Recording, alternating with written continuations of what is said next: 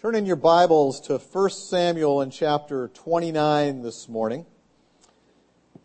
We are moving towards the end of the book of 1 Samuel, and this morning we will focus on the second to last story of the book in chapters 29 and 30.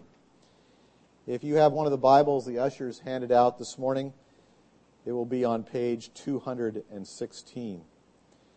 1 Samuel chapter 29.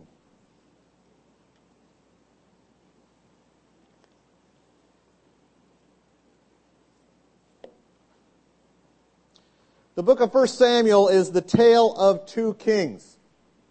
The tale of Saul, a dark and handsome, tall warrior king who is blessed with many advantages. God has given him many gifts. But Saul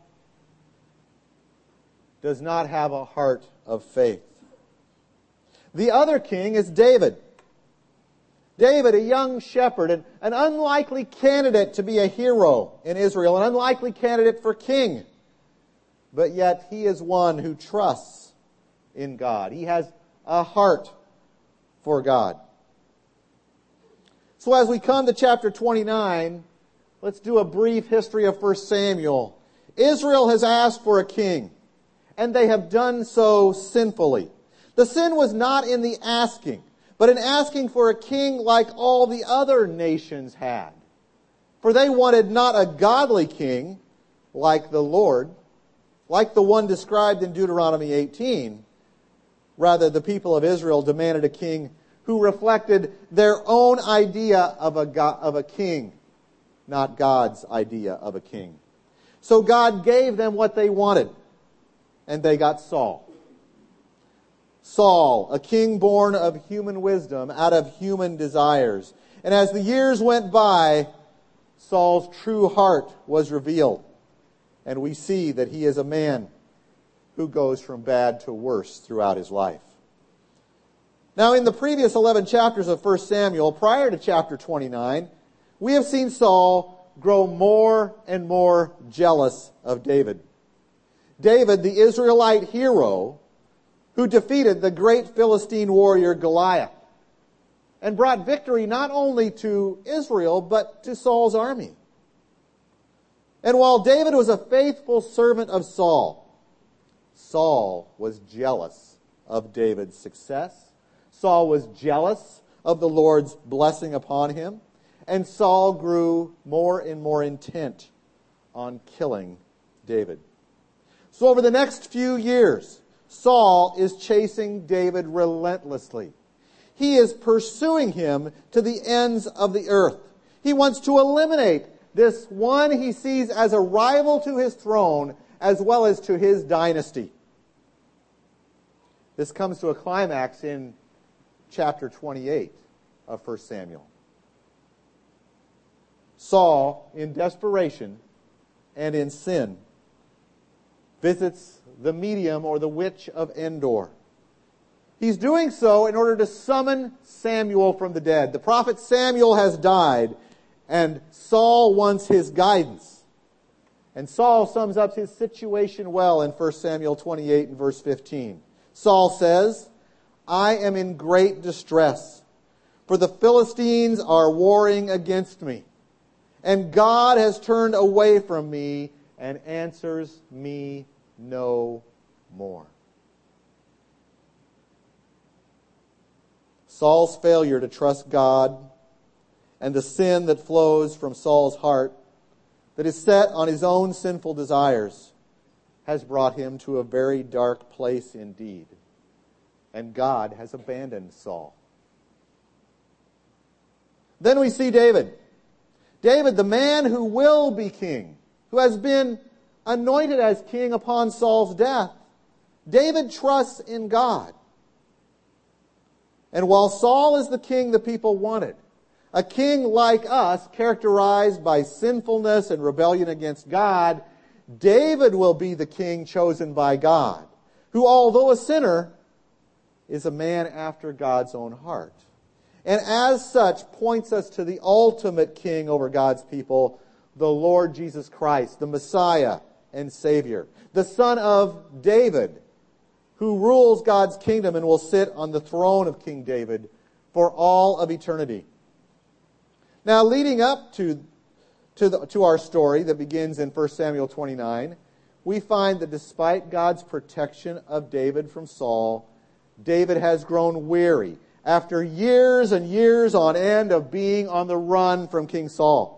And he leaves the land of Israel and takes refuge with Israel's enemy, the Philistines, thinking Saul will certainly not chase him there. You see, David has found an ally in the Philistine ruler Achish. In chapter 27, we learn that Achish gives David refuge in exile and even lets him inhabit a nearby city called Ziklag. And from Ziklag, as a base of operations, David is raiding nearby pagan villages populated by the enemies of Israel. But David is not portraying it that way to Achish. He is telling Achish that he is raiding Israelite cities, that he is coming back to give the booty from those raids on Israelite cities to Achish. David is deceiving Achish into believing that David really is an enemy of Saul and an enemy of Israel. That David has become a traitor.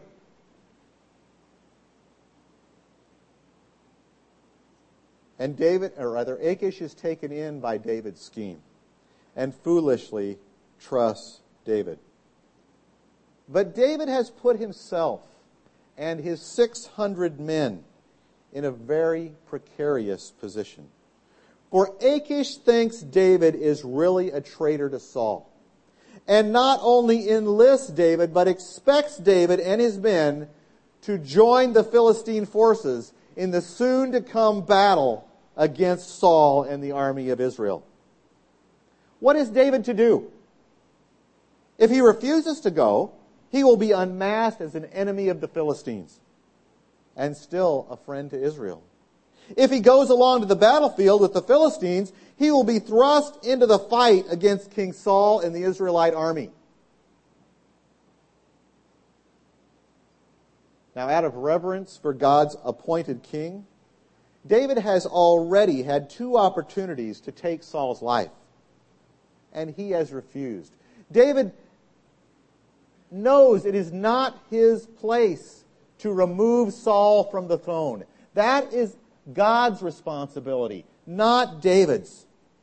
As a matter of fact, never has David fought against Israel, but only for God's chosen people. Even his raids on the pagan villages from his Philistine base camp at Ziklag have benefited Israel. David may be in exile with the Philistines, but his track record tells us he is no traitor to Israel or Saul. I have four points in my sermon outline for today. Point number one, God rescues David from disaster. Point number two, David trusts in his God. Point three, God rescues his people from disaster. And point number four, David's gracious spirit points us to Christ. Let's dive into 1 Samuel 29. Point number one, God rescues David from disaster. 1 Samuel 29, verse 1. Now the Philistines had gathered all their forces at Aphek and the Israelites were encamped by the spring that is in Jezreel. You see, the Israelite army and the Philistine army, Philistine army are facing off. Verse 2.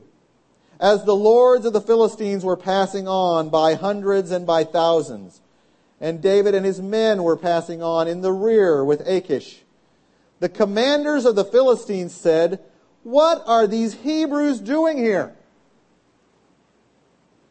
They don't understand. Why are there Israelites marching to war with the Philistines?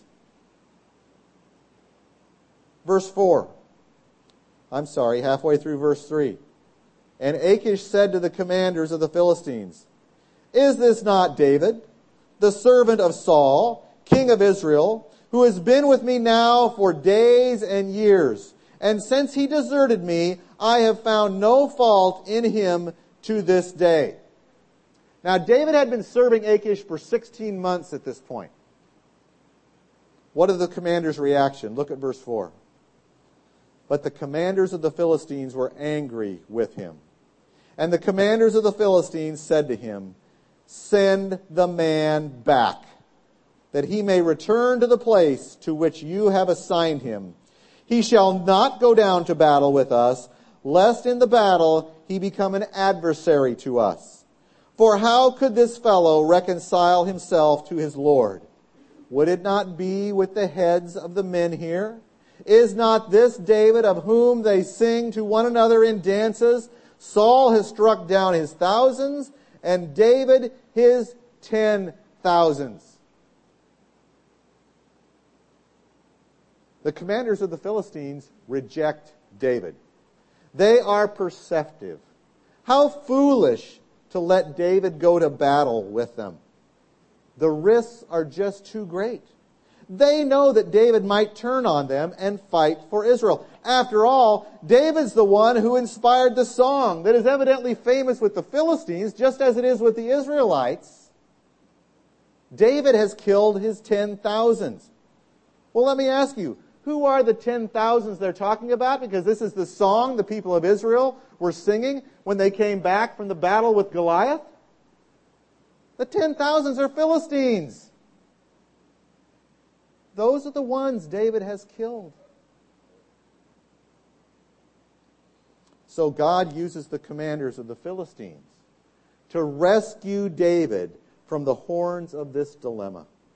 The all powerful God uses even Israel's enemies to deliver David from disaster, from between this rock and a hard place that he has gotten himself into. You see, the options without God's intervention here were all bad. Go fight the Israelite army and Saul and David could never have been king over Israel. Refuse to fight and David's elaborate ruse would be exposed. And he and his band would likely have been subject to attack by the Philistines and likely killed. And if David does as the Philistine commanders suggest and turn against the Philistines in the midst of the battle, well, David risks failing to preserve Saul's life, and it may even cost him his own life. Well, the death of the next chosen and anointed king of Israel would not advance God's plan. Notice, David does nothing here to extricate himself from this situation. It is God who delivers David. God provides the way out for David through the Philistines. This is not a lucky break. Rather, this is divine providence. This is God's hand over the situation. The mercy of the Lord reaches out and snatches David from disaster, even in the midst of his foolishness. God is sovereignly and providentially rescuing David. He does this in our own lives. Many, if not most of the time, we don't even recognize it. How many trials and difficulties has the Lord saved you from? How many bad things would you be involved in if it weren't for the Lord's hand rescuing you? I think often we are blind to the work of the Lord in our own lives and how his providential care and protection is over us each and every day. Each and every time we drive our cars. Each and every moment of our lives. Point number two David trusts in his God. So now David and his men have been sent home to Ziklag from the battlefield. They embark on a three day journey, anticipating a reunion with their wives and children. Look with me with, at chapter 30 and follow along with me as I read, starting in verse 1. Now, when David and his men came to Ziklag on the third day, the Amalekites had made a raid against the Negev and against Ziklag. They had overcome Ziklag and burned it with fire and taken captive the women and all who were in it, both small and great. They killed no one, but carried them off and went their way. And when David and his men came to the city, they found it burned with fire, and their wives and sons and daughters taken captive. Then David and the people who were with him raised their voices and wept until they had no more strength to weep. David's two wives also had been taken captive. While David was gone, the Amalekites raided the camp. They took all the wives and children and livestock and burned the city to the ground, destroying all their possessions. Now the Amalekites had been a constant thorn in the side of Israel. But this raid was likely in retaliation for the raids David had been initiating from Ziklag on the Amalekite villages.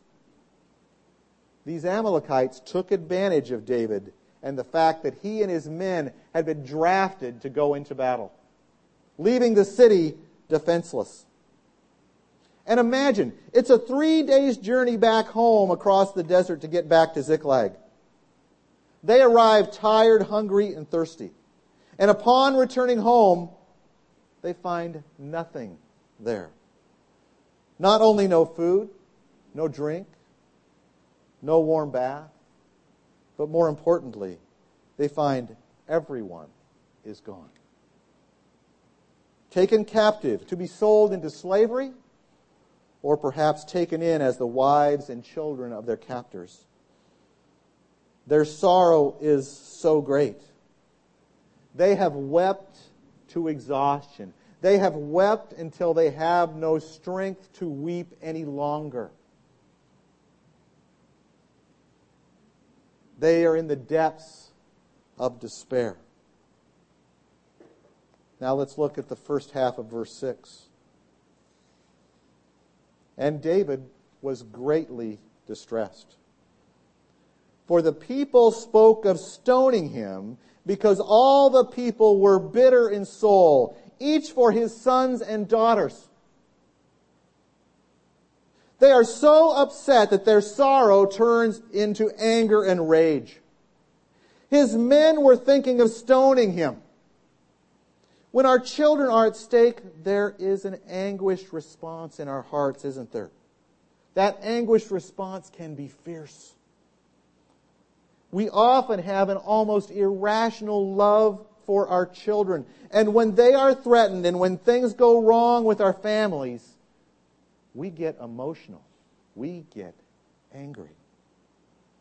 You can almost hear these men castigating David. We shouldn't have gone on this expedition. The risks were not worth it. Your leadership has brought us to this, David. We should have stayed home and been content here. All were turning against him. The mettle of David's leadership is being tested here. He was greatly distressed. He had a full scale rebellion on his hands. And this time, he is truly alone. Now, in the past, when Saul was chasing him, David always found allies. He found people to help him. Someone would come alongside and assist him. But here, he is alone. There is no one standing up for him. Has to be about the lowest point in his young life. How does he respond? What's he to do? Look at the very end of verse 6.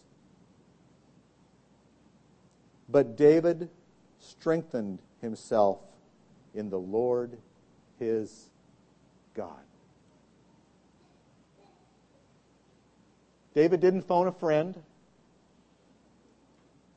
He didn't look around for who might come to his aid, a sympathetic ear he went to the Lord his God. In his darkest hour, when he thought his wives were gone, when he thought his men were going to kill him, David found his strength in the Lord. Contrast that with Saul. When Saul was in trouble in chapter 28, just a chapter before, he turned to a witch of Endor, to a medium, someone who could bring back the dead, the dead prophet for him, someone who could give him an experience, give him magic in his life. Contrast that with where the Lord Jesus turned in his darkest night. The night before Jesus is crucified, he's in the garden. And what does he pray?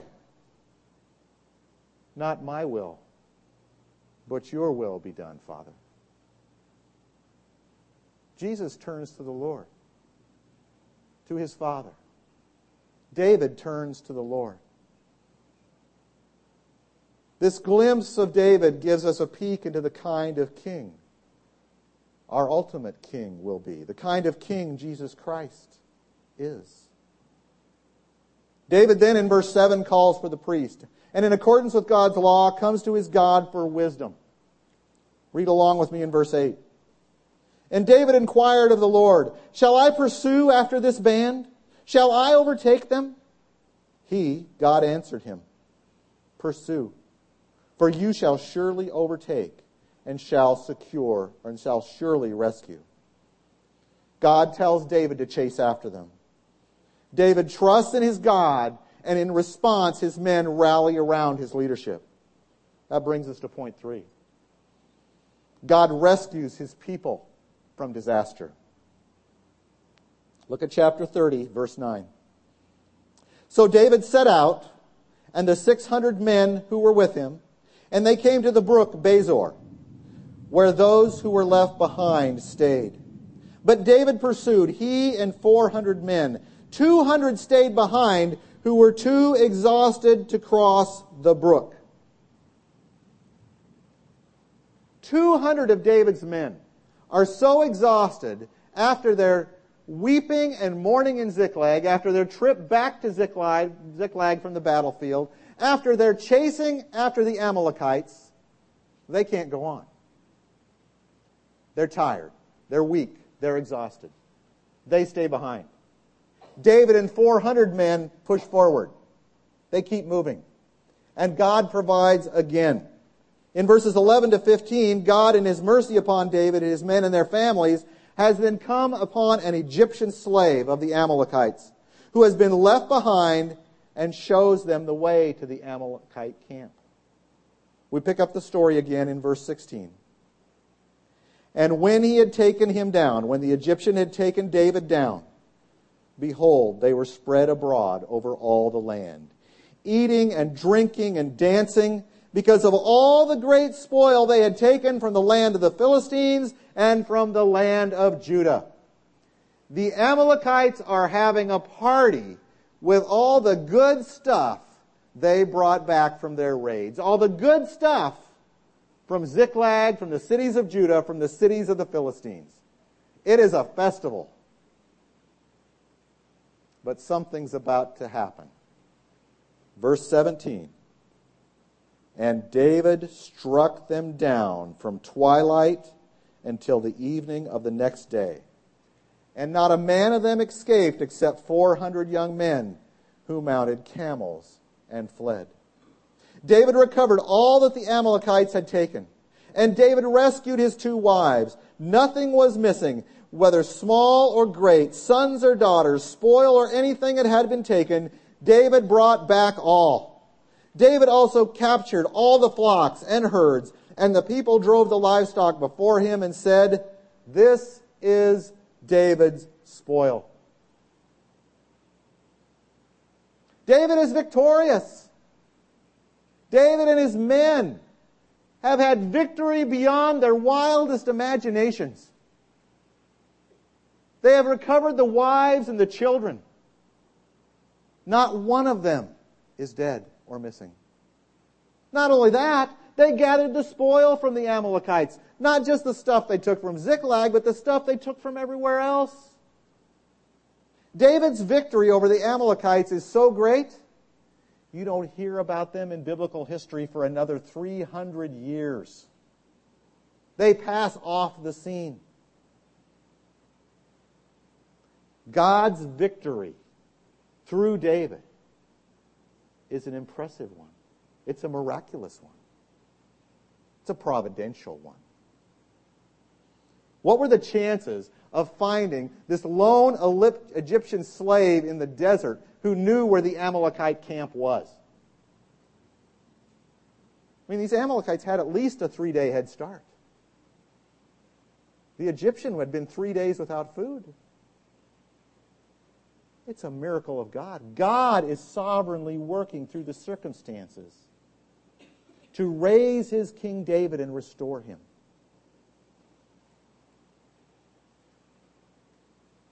Interesting how quickly we go in this story from tragedy, hardship, to victory. There's a lesson here for us. When we are in difficulty, God's hand is still upon us. God's hand is there, even when we don't recognize it. He is with us as His children.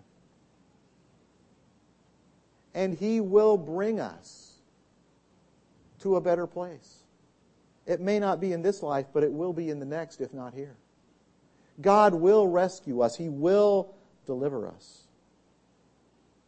Well, David had learned to take his shelter in God, not in men or circumstances.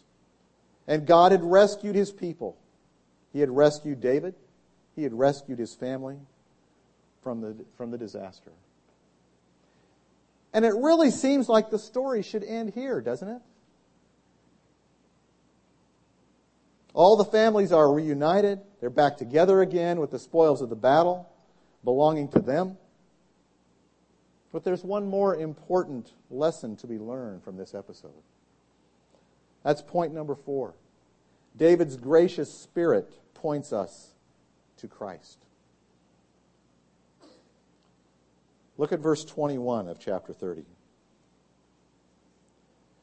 Then David came to the 200 men who had been too exhausted to follow David and who had been left at the brook Besor. And they went out to meet David and to meet the people who were with him. And when David came near to the people, he greeted them. Then all the wicked and worthless fellows among the men who had gone with David said, Because they did not go with us, we will not give them any of the spoil that we had recovered, except that each man may lead away his wife and children and depart. But David said, You shall not do so, my brothers, with what the Lord has given us. He has preserved us and given into our hand the band that came against us. Who would listen to you in this matter? For as his share is who goes down into the battle, so shall his share be who stays by the baggage. They shall all share alike. And he made it a statute and a rule for Israel from that day forward to this day. And when David came to Ziklag, he sent part of the spoil to his friends, to the elders of Judah, saying, Here is a present for you from the spoil of the enemies of the Lord. Well, what we see here is David's gracious and generous heart. We see David's leadership showing forth here. Note verse 24. David doesn't hesitate. He strongly states what is going to happen. And he does so in opposition to the worthless men. Now, the worthless men, you say. Well, let me tell you. David's army was not composed of the Navy SEALs of the day, okay? His army is composed of those who are in trouble, of those who need to get away from the authorities, of those who need to hide. Some surely are motivated by intense loyalty to David. But amongst his crew, there are worthless men, wicked men. But you know what? As I'm reading this story, I'm not sure I wouldn't have agreed with the worthless and wicked men. I mean, who went off to the battle? Who put their lives at risk? Who did the work? Who fought the Amalekites for almost 24 hours before victory was given? Well, it's the 400 men, right? Haven't they earned the spoil from the battle? Don't they deserve it? They worked for it, right? What'd the rest of them do? Well, they were too tired. They stayed back at the brook by the water and rested. Waited for the boys to come home, if they would ever come home. But David, in verse 23, recognizes who gave them the victory. David said, You shall not do so, my brothers, with what the Lord has given us. He has preserved us and given into our hand the band that came against us. David recognizes that the Lord gave them the victory. He won the battle. Does this remind you of anything? reminds me of Matthew chapter 20. In Matthew chapter 20, Jesus is telling a parable.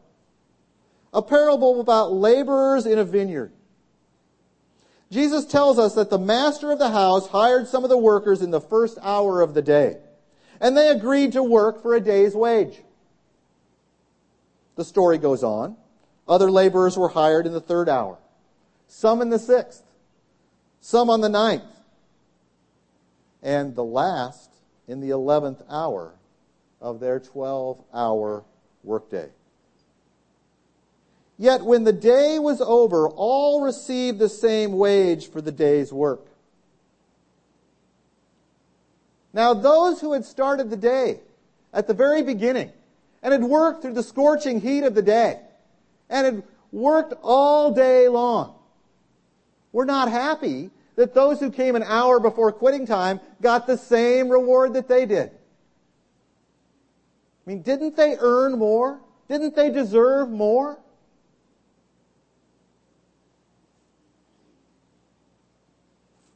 Well, Jesus finishes the story this way.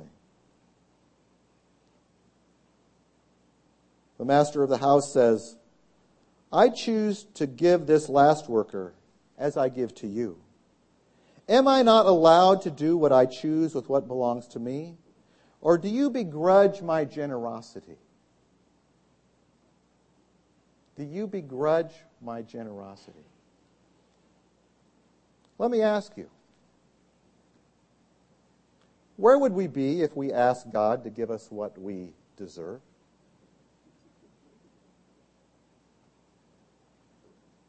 We are sinners. We deserve God's judgment. Yet we rely on the mercy and the compassion, the generosity, the grace of our Lord. We would be in deep, deep trouble if God gave us what we deserved.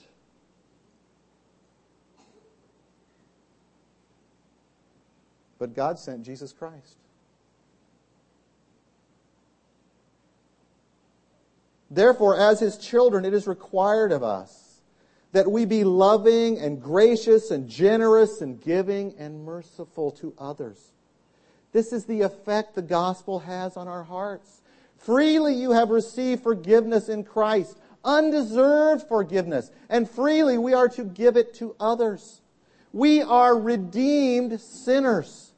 We have been shown mercy in Christ. Christ has taken the punishment for us. He has taken the punishment we deserve for our sins and paid for it in our place on our behalf so that we might live.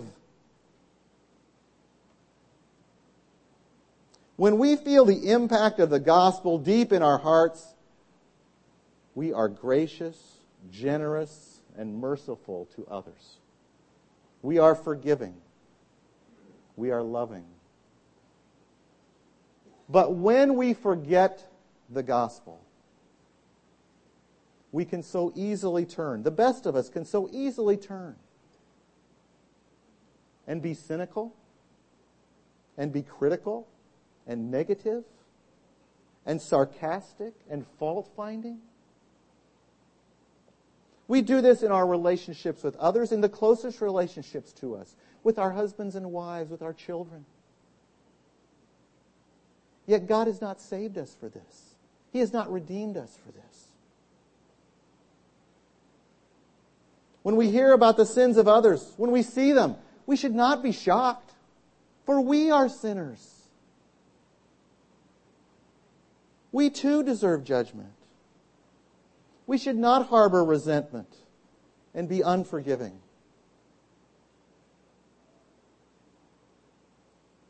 David's gracious and generous spirit points us to Christ and to the gospel. Well, what's going on in this book of 1 Samuel as a whole and in this story? Well, it's clear that God is sovereignly working. His hand is controlling these events. David is sent away from the battle, and due to his wife and his town being taken away, he can't be anywhere near the battleground. Yet the following chapter, chapter 31, on that battleground, Saul is killed. Matter of fact, read that with me. Chapter 31, verse 1. The battle is now joined. Now the Philistines fought against Israel, and the men of Israel fled before the Philistines and fell slain on Mount Gilboa. And the Philistines overtook Saul and his sons. And the Philistines struck down Jonathan and Abinadab and Malchishua, the sons of Saul. The battle pressed hard against Saul, and the archers found him, and he was badly wounded by the archers. Then Saul said to his armor bearer, Draw your sword and thrust me through with it, lest these uncircumcised come and thrust me through and mistreat me. But his armor bearer would not, for he feared greatly. Therefore Saul took his own sword and fell upon it.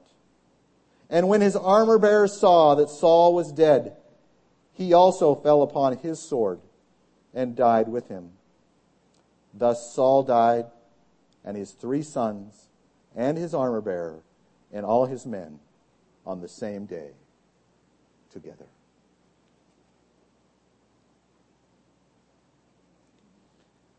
God has so orchestrated these circumstances. So Saul would be put to death in order that David would become king. As a matter of fact, there is none of Saul's descendants left after this. No one who has a rightful claim to the throne. The throne will be as God has appointed, be given to David. David didn't know all this. David's off fighting the Amalekites while Saul is in the battle with the Philistines. David is delivered and rescued. Saul is judged and condemned and defeated. And while God was doing all of this, he was rescuing David, causing David to turn to him in faith, rescuing David's family and men from disaster, and demonstrating grace and generosity to those who didn't earn it. You see, the Lord is working when we don't even realize or recognize it. The Lord brings difficulties into our lives to strengthen us, both as individuals and as His church, and to cause us to turn to Him, to trust in Him, and to grow in Christ. You see, the victory is won. Jesus is risen. We are forgiven forever, rescued forever, and nothing can separate us from the love of God in Christ. We are redeemed people. We are so very blessed. Let's pray.